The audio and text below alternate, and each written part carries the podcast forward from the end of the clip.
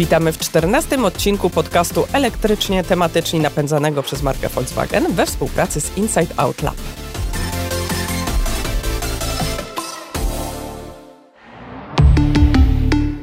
A witają Was Paweł Pilarczyk, redaktor naczelny itbusiness.pl oraz Kasia Frendl z portalu motoryzacyjnego motokaina.pl. Tematem dzisiejszego podcastu będzie ładowanie samochodu elektrycznego przy użyciu infrastruktury przy drogach czy w miastach. Chcemy przeanalizować wszystkie aspekty, które wpływają na eksploatację pojazdów na prąd. Omawialiśmy już w naszym czwartym odcinku sytuację, w której zasilamy elektryka w domu, e, zarówno najwolniej, ale i najtaniej prądem z domowego gniazdka. No i oczywiście nieco szybciej w tej przydomowej stacji ładującej, zwanej popularnie wallboxem. A dziś e, chcemy się skupić na użytkowaniu pojazdów elektrycznych w mieście i w trasie, więc zastanowimy się wspólnie z naszym gościem, czy ładowanie elektryka opłaca się bardziej niż auta spalinowego. A naszym gościem jest dzisiaj pan Rafał Czyżewski, prezes firmy Greenway Polska, czyli największej sieci szybkiego ładowania samochodów elektrycznych w Europie Środkowej i Wschodniej, który z pewnością przybliży nam, jak Polacy korzystają z publicznych ładowarek. Dzień dobry, panie Rafale. Dzień dobry. Punktem wyjścia do naszej rozmowy są wnioski płynące z badania przeprowadzonego przez Insight Out Lab i markę Volkswagen, że aż 87% Polaków kupując auto bierze pod uwagę koszty jego utrzymania. 56% powiedziało, że zdecydowanie tak, bierze je pod uwagę i 31% powiedziało raczej tak. Panie Rafale, czy z danych i wiedzy Greenway Polska wynika, że rzeczywiście Polacy tak bardzo kalkulują, czy będzie im się opłacać użytkowanie auta w dłuższej perspektywie? No myślę, że to jest dosyć powszechne, kiedy rozważa się zakup nowego samochodu. Przy czym z naszych obserwacji wynika, że te osoby, które kupiły takie auta do tej pory, raczej kierowały się innymi względami. Przyjemnością z jazdy, kwestiami ekologicznymi. Choć na pewno w dłuższej perspektywie temat opłacalności e, auta elektrycznego będzie dominował i będzie podstawowym czynnikiem, e, który będzie skłaniał do zakupu tego typu samochodów. Tutaj y, mamy takie wyniki badań bardzo ciekawych, które właśnie dotyczyły kosztów y, eksploatacji. Inside Out Lab y, poprosił w tym badaniu Polaków, żeby wyobrazili sobie, że mają podjąć decyzję o zakupie nowego samochodu i do wyboru mają dwie możliwości. Albo auto o wyższej cenie zakupu, ale tańsze w utrzymaniu, czyli eksploatacji, e, albo samochód tańszy w niższej cenie, e, przy zakupie oczywiście, natomiast droższy w utrzymaniu. Jednocześnie zakładając, że łączny koszt zakupu i utrzymania każdego z tych aut zrówna się po upływie 5 lat. E, I co ciekawe, aż 82% respondentów zadeklarowało, że woli zainwestować w droższe auto, które jest tańsze w utrzymaniu, niż kupić samochód o niższej cenie, ale droższy w eksploatacji. Czyli oznacza to, że Polacy postrzegają auta na prąd jako drogie, ale jednocześnie rzadziej trafiające do serwisu, y, no i tańsze oczywiście też w eksploatacji. Wiedzą, że jazda nimi jest rzeczywiście tańsza niż samochodami spalinowymi. W związku z tym takie pytanie, panie Rafale, do pana. Y, dlaczego w takiej sytuacji tak się masowo nie przesiadamy na te samochody elektryczne? Do tej pory wynikało to z dwóch czynników. Po pierwsze, te samochody były jednak jeszcze drogie w stosunku do samochodów spalinowych. Dopiero ostatnie lata pokazują, że cena aut e, elektrycznych spada, rośnie ich e, zasięg e, i zbliżamy się coraz bardziej do punktu, kiedy tego typu kalkulacje będą wychodziły ewidentnie na korzyść samochodów elektrycznych. A drugi element jest taki, że no do tej pory e, dostęp do samochodów elektrycznych był dosyć ograniczony. Jedynie pojedynczy producenci samochodów oferowali je na rynku, wspierali ich sprzedaż, tak więc nie było zbyt dużego wyboru. E, myślę, że ten rok kolejny to jest naprawdę moment przełomowy dla rynku pojazdów elektrycznych. Pojawia się coraz więcej e, aut zasilanych prądem. W praktycznie co miesiąc mamy nowe premiery i ceny stają się coraz bardziej atrakcyjne. Tak więc myślę, że tego typu kalkulacje będą też mocno e, wspierały sprzedaż, e, sprzedaż e, samochodów elektrycznych. Według wspomnianego badania 71% badanych jest zdania, że jazda samochodem elektrycznym jest tańsza niż spalinowym. 27% zdecydowanie zgadza się z tą tezą, a 44% raczej się z nią zgadza. Również ogólne koszty utrzymania przemawiają na korzyść aut na prąd. Zdaniem 65% ankietowanych są one niższe niż w przypadku samochodów z silnikami spalinowymi. Y, to może przybliżymy, panie Rafale, ile obecnie wynosi koszt naładowania 1 kW na takiej szybkiej ładowarce powyżej 40 kW. No i z czego wynika ta cena? Zanim na ten temat, to ja bym chciał odnieść się do, generalnie do sposobu ładowania e, samochodu elektrycznego, bo trudno mówić o kosztach, jeżeli nie w pierwszej kolejności określi się, jak e, statystycznie te auta są ładowane. Według naszych badań i też badań e, firm zagranicznych, wynika z nich, że mniej więcej 80% potrzeb związanych z ładowaniem samochodu elektrycznego zaspokajanych jest w domu lub w miejscu pracy z domowej ładowarki, czasami nawet z, ze zwykłego gniazdka elektrycznego, e, czyli w miejscach, gdzie koszt pozyskania energii jest najniższy. Jeżeli ktoś by e, posiadał e, możliwość ładowania w domu i jednocześnie wystąpił o tak zwaną taryfę weekendowo-nocną, wówczas ten koszt można obniżyć do 30 groszy za każdą kilowatogodzinę, co w przeliczeniu na zużycie benzyny można odnieść mniej więcej do półtora e, litra na każde 100 kilometrów, więc jest to naprawdę bardzo, bardzo niski koszt. Natomiast w pozostałych procentach, mniej więcej 20, użytkownicy korzystają z infrastruktury publicznej, która no, z natury rzeczy jest droższa, gdyż wymaga bardzo istotnych inwestycji w jej wybudowanie. Związana jest z ponoszeniem e, bardzo w tej chwili szczególnie wysokich kosztów opłat dystrybucyjnych na rzecz firm energetycznych, e, co powoduje, że tutaj e, ceny są, są, są wyższe. Ale per saldo, jeżeli przyjmie się tą proporcję 80 do 20, i tak e, samochód elektryczny jest e, znacznie tańszy w eksploatacji e, niż e, samochód e, spalinowy.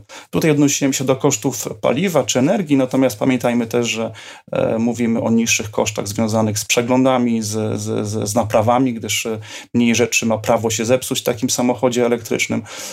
tak więc ten rachunek jest jak najbardziej pozytywny. Natomiast wracając do, do do Pani pytania, to e, ceny na e, naszych stacjach ładowania są zróżnicowane i uzależnione od e, typu ładowarki oraz mocy ładowania. Nasza standardowa cena na ładowarkach tak zwanych szybkich, czyli ładujących prądem stałym o mocy od 50 do, do, do 150 kW to jest 2 zł 19 groszy. E, czyli no istotnie więcej niż koszt e, energii w, w, w, w domu. Natomiast ta cena wynika, tak jak powiedziałem wcześniej, z bardzo dużych nakładów, jakie trzeba ponieść na wybudowanie takiego punktu. Pojedyncza stacja ładowania, łącznie z instalacją i przyłączeniem do sieci energetycznej, to jest wydatek przynajmniej około 150 tysięcy złotych. Oczywiście mówię tutaj o stacjach e, szybkich. Do tego dochodzą koszty związane z serwisowaniem, obsługą klienta i tak jak wspomniałem wcześniej, bardzo wysokimi opłatami e, za moc umowną, która jest zapewniana przez firmy energetyczne. Mamy przykłady takich stacji, gdzie te opłaty są kilkukrotnie wyższe niż ta cena, o której powiedziałem. Tak więc e, dopiero kiedy te stacje będą wykorzystywane w większym zakresie niż obecnie, będzie można myśleć o tym, aby e, koszty e, no, stały się niższe niż przychody, jakie osiągamy z, z, z, tych, z tych ładowarek.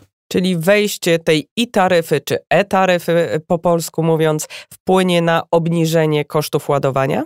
Przede wszystkim doprowadzi do tego, że e, dla takich firm jak nasze e, spadnie, spadną te obciążenia kosztowe i będzie nam znacznie łatwiej zbliżyć się do progu rentowności związanych z utrzymaniem tej infrastruktury. Czy... Ja się bardzo, mhm. Po prostu ja się bardzo obawiam, że utrzymanie tego typu taryf, które są obecnie, może doprowadzić do tego, że część operatorów nie będzie w stanie dalej funkcjonować i prowadzić e, działalności biznesowej związanej z usługami ładowania. Zwłaszcza, że w pobliżu niektórych niektórych z tych punktów ładowania są punkty, na których jeszcze możemy darmowo, pewnie już niedługo, ale jeszcze jest kilka takich możliwości, żeby darmowo naładować samochód elektryczny.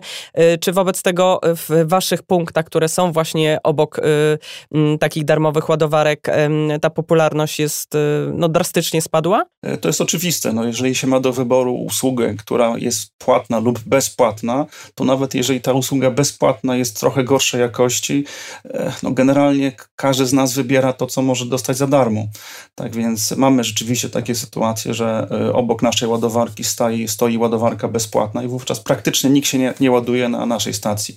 Natomiast no, zakładamy, że to jest e, taki okres przejściowy. Czekamy, aż inni operatorzy wdrożą odpowiednie rozwiązania informatyczne i uruchomią płatności, no bo wydaje się to oczywiste, że, że trudno, aby, aby taka usługa była przez e, dłuższy czas realizowana bezpłatnie.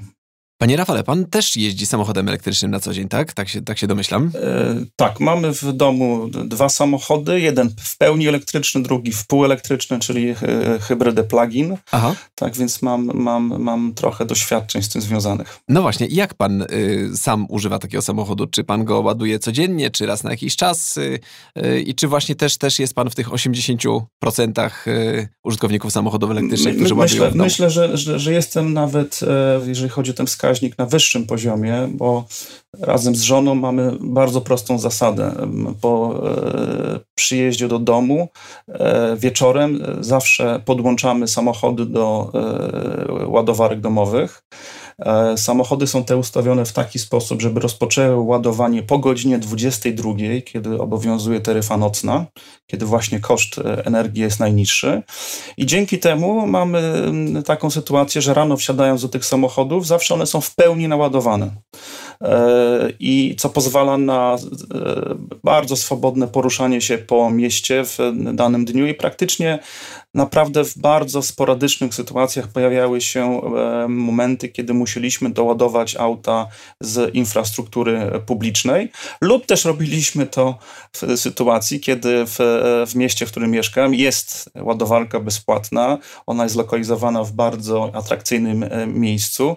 Tak więc czasami idąc na spacer, podjeżdżamy pod tą ładowarkę, stawiając, parkując tam samochód, podłączając auto, ale no, jak gdyby nie wynika to z potrzeby, tylko wynika to z możliwości, jakie są stworzone. Czyli mimo, że jest pan prezesem firmy, która stawia takie, y, takie ładowarki, to i tak korzysta pan z darmowej? Y, no, bo jest w pobliżu. Mówię, bo jest w pobliżu, jest, jest mhm. w idealnym miejscu w, w Sopocie, gdzie, gdzie można samochód postawić praktycznie w całym centrum, a czasami są problemy z miejscami parkingowymi w innych miejscach. Mhm. E, Ale czy, czy, rzeczy, mhm. rzeczywiście to jest tak, że, bo generalnie cały mieliśmy odcinek poświęcony o tym, że rzeczywiście można te samochody ładować z gniazdka i właśnie e, rzeczywiście bardzo tanio wówczas ta eksploatacja e, może wynieść. Natomiast dziś chcemy się skoncentrować na właśnie takim ładowaniu samochodów w mieście czy w trasie, bo jednak coraz więcej samochodów oferuje te zasięgi całkiem spore i naprawdę można już się ruszyć e, nieco dalej.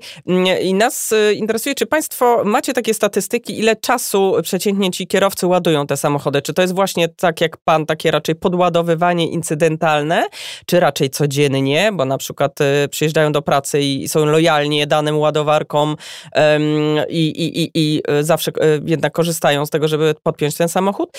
No i czy rzeczywiście do pełna, czy raczej właśnie tam 20-30%, y, żeby dojechać po prostu do domu?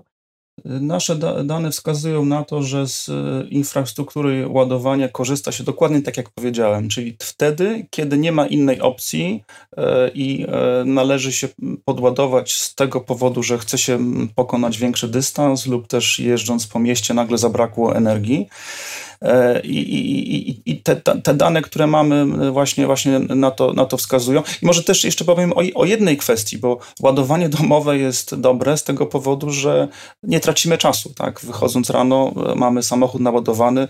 Moja, moja żona mówi, że e, najbardziej lubi samochód elektryczny z tego powodu, że zatankowanie zajmuje około 5 sekund, bo to jest tylko ten moment włączenia go do, do wtyczki i, i wyjęcia tej wtyczki następnego dnia rano.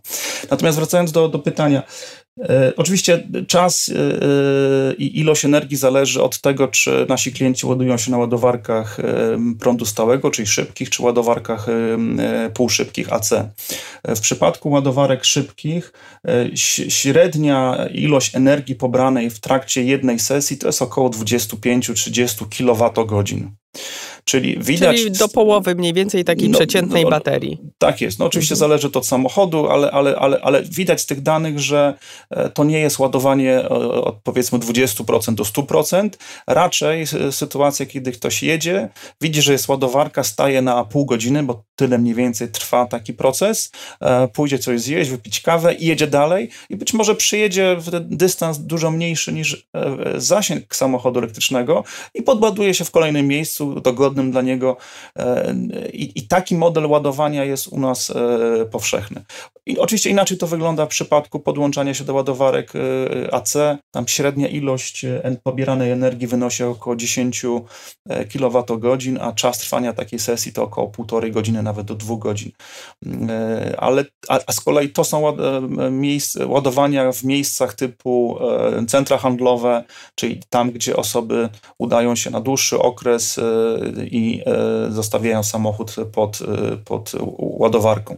Czyli, czyli generalnie z tych danych wynika, że infrastruktura, publiczna infrastruktura ładowania jest wykorzystywana wtedy, kiedy ktoś albo ma taką okazję, bo gdzieś jest i może zostawić samochód na jakiś czas, żeby go podładować, albo jest w trasie i wówczas korzysta z kolejnych ładowarek, a ten okres ładowania bardziej wynika z poziomu rozładowania baterii, dystansu, który chce przejechać, niż z takiego założenia jadę, e, bo, bo bateria mi się kończy, podładowuję do 100% po to, żeby mieć zasięg na kolejne kilka, kilka dni. Panie Rafale, a jak często zdarzają się niekompatybilności przejściówek czy mhm. oprogramowania samochodu, co, co uniemożliwia podładowanie samochodu albo no utrudnia no niestety to jest, samochodu? To jest duży problem e, i on generalnie wynika z faktu, że producenci e, stacji ładowania nie do końca radzą sobie z problemem kompatybilności nowo wprowadzanych modeli samochodów. E, pomimo tego, że są zdefiniowane pewne standardy, to bardzo często pojawiają się problemy polegające na tym, że najczęściej nowy samochód e, wprowadzany na rynek e, ma problemy z ładowaniem się na konkretnym modelu stacji ładowania. E, rozwiązuje się to nie poprzez to, że no, w większości przypadków nie poprzez to, że zmienia się oprogramowanie w samochodzie, tylko że producent stacji ładowania musi dopasować swój firmware albo znaleźć pewne błędy w tym oprogramowaniu, które powodują taką sytuację. I w, wówczas e, e, zgłaszamy to e, producentom sprzętu, z którego korzystamy. Oni weryfikują problem, przygotowują nową wersję oprogramowania, potem jest proces związany z wgrywaniem tego nowego oprogramowania do stacji ładowania, co zajmuje pewien okres czasu. No i w związku z tym no, czasami pojawiają się takie sytuacje, tu nie ukrywam, że, że pewne modele przez pewien okres czasu nie mogą się ładować na pewnych typach stacji, stacji ładowania. Czyli użytkownicy potencjalnie kupując nowe modele muszą się liczyć z tym, że przy, na początku tej eksploatacji tych samochodów mogą być jakieś problemy, tak? Z tym z mm, Tak, mo, mo, mogą mhm. być problemy. I, no i podobna sytuacja ma miejsce z, z przejściówkami. E, że, że, no kiedyś takim bardzo powszechnym problemem była przejściówka Tesli, e, która, mogła, która była wykorzystywana do ładowania na złączu Shademo. W tej chwili tych przejściówek w użyciu jest coraz mniej, gdyż Tesla przeszła na, na, na złącze CCS, e, ale, ale, ale no, były takie sytuacje, kiedy w, w, na pewnych typach stacji te, te, te przejściówki nie, nie, nie, nie funkcjonowały należycie. A czy widzicie jakąś szansę na e, popularyzację waszych stacji ładowania z e, uwagi na fakt, że Greenway będzie dostępny dla użytkowników aplikacji WeCharge Volkswagena? Dla przypomnienia, w tej aplikacji wszyscy posiadacze modeli z rodziny Volkswagen ID mogą sprawdzić na przykład e, ceny poboru energii, dostępność ładowarki w danej chwili, czy jest wolna, czy zajęta, czy nawet wyznaczyć trasę uwzględniającą punkt punkty ładowań i czas trwania postoju. W ramach aplikacji WeCharge swoje stacje ładowania właśnie um, udostępnia także Greenway. Mhm. Na pewno e, tego typu rozwiązania, które w tej chwili wdrożył e, Volkswagen, e, są wygodne z perspektywy użytkowników samochodów i generalnie branża motoryzacyjna będzie szła właśnie w taką stronę, żeby wyposażać auta w nowe funkcjonalności umożliwiające znajdowanie najbliższych punktów ładowania, ale co więcej, inicjowanie sesji ładowania, dokonywanie rozliczeń, nawet bezpośrednio przez samochód. Wydaje się to dosyć proste z punktu widzenia technicznego. Oczywiście od, od tego, na ile takie, takie funkcjonalności będą wykorzystywane przez właścicieli tych aut, no to trochę zależy od cen, jakie są stosowane przez firmy, które to oferują. E, no bo wiadomo, każdy będzie porównywał, ile mnie kosztuje bezpośrednio naładowanie samochodu, korzystając no umownie z karty Greenwaya, a ile muszę zapłacić przez e, aplikację, która jest wbudowana e, w samochód. Tutaj są pewne różnice. Myślę, że, że stosunkowo szybko branża dojdzie do pewnych, do, do, do, znaczy w branży nastąpią pewne procesy, które doprowadzą do tego, że te ceny jakoś się wyrównają, ale, ale na tą chwilę no, te różnice jeszcze są, więc chyba poza kwestią funkcjonalności, która zawsze będzie na korzyść rozwiązań zintegrowanych samochodem, no jeszcze pamiętajmy o tym, że, że na pewno użytkownicy będą patrzyli na kwestię ceny e, usługi ładowania. A jak w ogóle e, wygląda rozkład ładowań elektryków e, w Polsce, czyli przez polskich kierowców w miastach i w trasie? Czy, czy tutaj widać jakieś różnice znaczące między takim ładowaniem właśnie w miastach czy, czy Na przykład czy wakacje, że się przy jakichś trasach szybkiego ruchu nagle zwiększa obciążenie tych ładowarek. No, tak, tak, to, to, to jest bardzo widoczne. Generalnie nasze stacje ładowania są wykorzystywane najwięcej w trasach oraz takich pojedynczych, bardzo popularnych miejscach e, w dużych miastach. E, w dalszym ciągu e, na przykład jedną z najbardziej wykorzystywanych ładowarek Greenway jest pierwsza ładowarka w naszej sieci, która znajduje się w Galerii Mokotu w Warszawie. W 2016 roku chyba postawiona, tak? tak? W, Czy wówczas w, była oblegana? Jestem ciekawa, bo wtedy, wtedy było wtedy dużo była oblegana i, i ona była przez e, ponad rok, czy nawet półtora bezpłatna i poziom jej wykorzystywania był naprawdę bardzo, bardzo wysoki, no nieosiągalny w tej chwili w momencie, kiedy nasze usługi są płatne. No właśnie, jak wprowadziliście płatne usługi, to nagle ta, ta popularność tak, no, tej są, ładowarki są, akurat spadła? No, przy wszystkich ładowarek wszystkich. spadła, mhm. no bo, bo, bo, bo po prostu nasi e, użytkownicy częściowo przenieśli się do tych ładowarek, które wówczas i czy nawet w dalszym ciągu są bezpłatne. Ale jeszcze wracając do pytania, tak, no bardzo obserwujemy duże zwiększenie wykorzystania stacji ładowania w okresie e, letnim przy trasach. I e, co, co bardzo ciekawe, e, z roku na rok rośnie wykorzystanie tych ładowarek przez kierowców zagranicznych, którzy przejeżdżają przez Polskę. Są to naprawdę już bardzo duże udziały, co, co pokazuje, że ta infrastruktura publiczna, szczególnie szybkich ładowarek, jest niezbędna dla tych, którzy chcą wykorzystywać swoje elektryki do podróżowania. Tak więc jak gdyby nasza oferta głównie jest skierowana dla tych, e, do tych klientów. A panie Rafale, jaka jest obecnie liczba stacji ładowania sieci Greenway Polska? Tu, tu mogę się pochwalić, że dokładnie wczoraj e, liczba publicznych stacji ładowania, czyli tych, które widać e, na naszej mapie w Polsce, e, przekroczyła 200. Mamy jeszcze kilkadziesiąt ładowarek, które są podłączone do naszego systemu, ale mają charakter prywatny, czyli są wykorzystywane przez firmy dla swoich pracowników.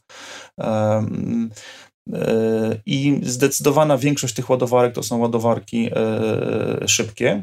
Natomiast w tej liczbie 200 są również ładowarki, które nie są naszą własnością, E, są własnością innych podmiotów, natomiast są przez nas zarządzane i e, my świadczymy na tych ładowarkach usługi ładowania dla naszych e, klientów. No, takim przykładem dla nas naj, naj, najistotniejszym w tej chwili to są stacje ładowania znajdujące się przy sklepach IKEA, które od pewnego czasu są, są, są ładowarkami płatnymi. One są włączone do naszej sieci i oferowane użytkownikom samochodów elektrycznych. Czy mówiąc szybka ładowarka, ma Pan na myśli tę, gdzie ładujemy ładujemy prądem stałym do 40 kW i powyżej. Nie, nie, nie. Również, to, to, czyli powyżej. Powyżej. Znaczy to są mhm. ładowarki prądu sta, sta, sta stałego tak, u tak. nas, które mają e, no, minimalną moc 50 kW. Niestety część z nich jest, ma moc obniżoną do 40, ale to no wynika tylko i wyłącznie z faktu, że przekroczenie mocy 40 kW przy przyłączeniu do sieci energetycznej powoduje kilkukrotny wzrost opłat, jakie trzeba yy, Czyli wprowadzenie i taryfy rozwiązałoby ten tak, problem. Tak, znaczy wprowadzenie i taryfy będzie miało taki skutek przede wszystkim dla, dla nas, ale myślę też dla innych, że zwiększymy moc stacji ładowania w naszej sieci. No właśnie. A ile jest obecnie tych. Ile jest obecnie tych y, ładowarek o mocy wyjściowej 100 kW, na których na przykład możemy podładować najnowszego ID3 w, w 8 chwili... minut, żeby zyskać zasięg 100 km? Tak. W ogóle czy planujecie rozwój tych ładowatek tak, y, tak, ultra tak. szybkich o mocy 350 kW y, i czy w ogóle takie w Polsce już są? Y, ładowarek o mocy 100 jest kilka e, w naszej, naszej sieci, natomiast e, e, mamy już... Kilka, czyli dwa, czy raczej 80? W tej, nie, nie, nie, w tej chwili to jest, to jest chyba, to są cztery czy pięć. Mhm. Natomiast e, jesteśmy właściwie w przededniu uruchomienia kilku lokalizacji, gdzie mamy zainstalowane e, stacje e, tak zwanego ultra szybkiego ładowania, które docelowo będą miały moc nawet 350 kW. Natomiast na tą chwilę będą z, z, z pozwalały na ładowanie mocą 175 i też będą wyposażone w ładowarki 100 kW. Takich lokalizacji w Polsce w tej chwili budujemy 10. Pięć z nich jest już wybudowanych, natomiast czeka na odbiory przez Urząd Dozoru Technicznego i zakończenie procedur przyłączeniowych. I mniej więcej taka e, liczba stacji tego typu będzie uruchomiona do końca tego roku. Kolejne pięć uruchomimy w pierwszej połowie przyszłego roku. Panie Rafale, a co może Pana zdaniem wpływać na popularność danej stacji ładowania? Czy to jest y, lokalizacja, czy jakieś jeszcze inne czynniki? Kluczowa kwestia to jest y, lokalizacja, możliwość ładowania się gdzieś w pobliżu, czyli no, jeżeli nie mamy nigdzie ładowarki, ona jest lokalizowana w, na, na, na, na, głównej trasie, no to, to oznacza, że tam popyt na, te, na tą usługę będzie e, bardzo istotny. Podobnie jest w przypadku atrakcyjnych e, centrów e, handlowych, czyli, czyli kluczowy temat to jest lokalizacja, a następnie no, co jest w pobliżu. No wiadomo, że ładując samochód trzeba spędzić te kilkanaście, dziesiąt czy 10 minut, e, e, więc jeżeli można w tym czasie coś zrobić, zjeść obiad, zrobić jakieś zakupy, to tym chętniej stajemy przy tego typu ładowarce. Czyli z waszego punktu widzenia korzystniejsze jest stawianie ładowarek przy trasach szybkiego ruchu, czy właśnie raczej w miastach, bo tam są oblegane? Nasza wizja od samego początku była taka, żeby stworzyć możliwości do swobodnego poruszania się samochodem elektrycznym po całym naszym kraju. Tak więc do tej pory staramy się tą sieć rozwijać w miarę w sposób równomierny, pokrywając główne szlaki komunikacyjne oraz instalując stacje ładowania w głównych miastach i niewątpliwie będziemy kontynuować tą, tą strategię. Panie Rafale, jeszcze takie pytanie mamy już w zasadzie na koniec, bo czas nam się powoli kończy naszej rozmowy, niestety. E, kiedy w Pana opinii będziemy mogli już tak zupełnie swobodnie się przemieszczać elektrykami po polskich autostradach, wiedząc, że na każdym mopie czy na każdej stacji e, tankowania paliw będzie taka działająca ładowarka? Najlepiej zieloną energią, czyli tą z odnawialnych z, z, tak. źródeł, tak. czyli nie z węgla.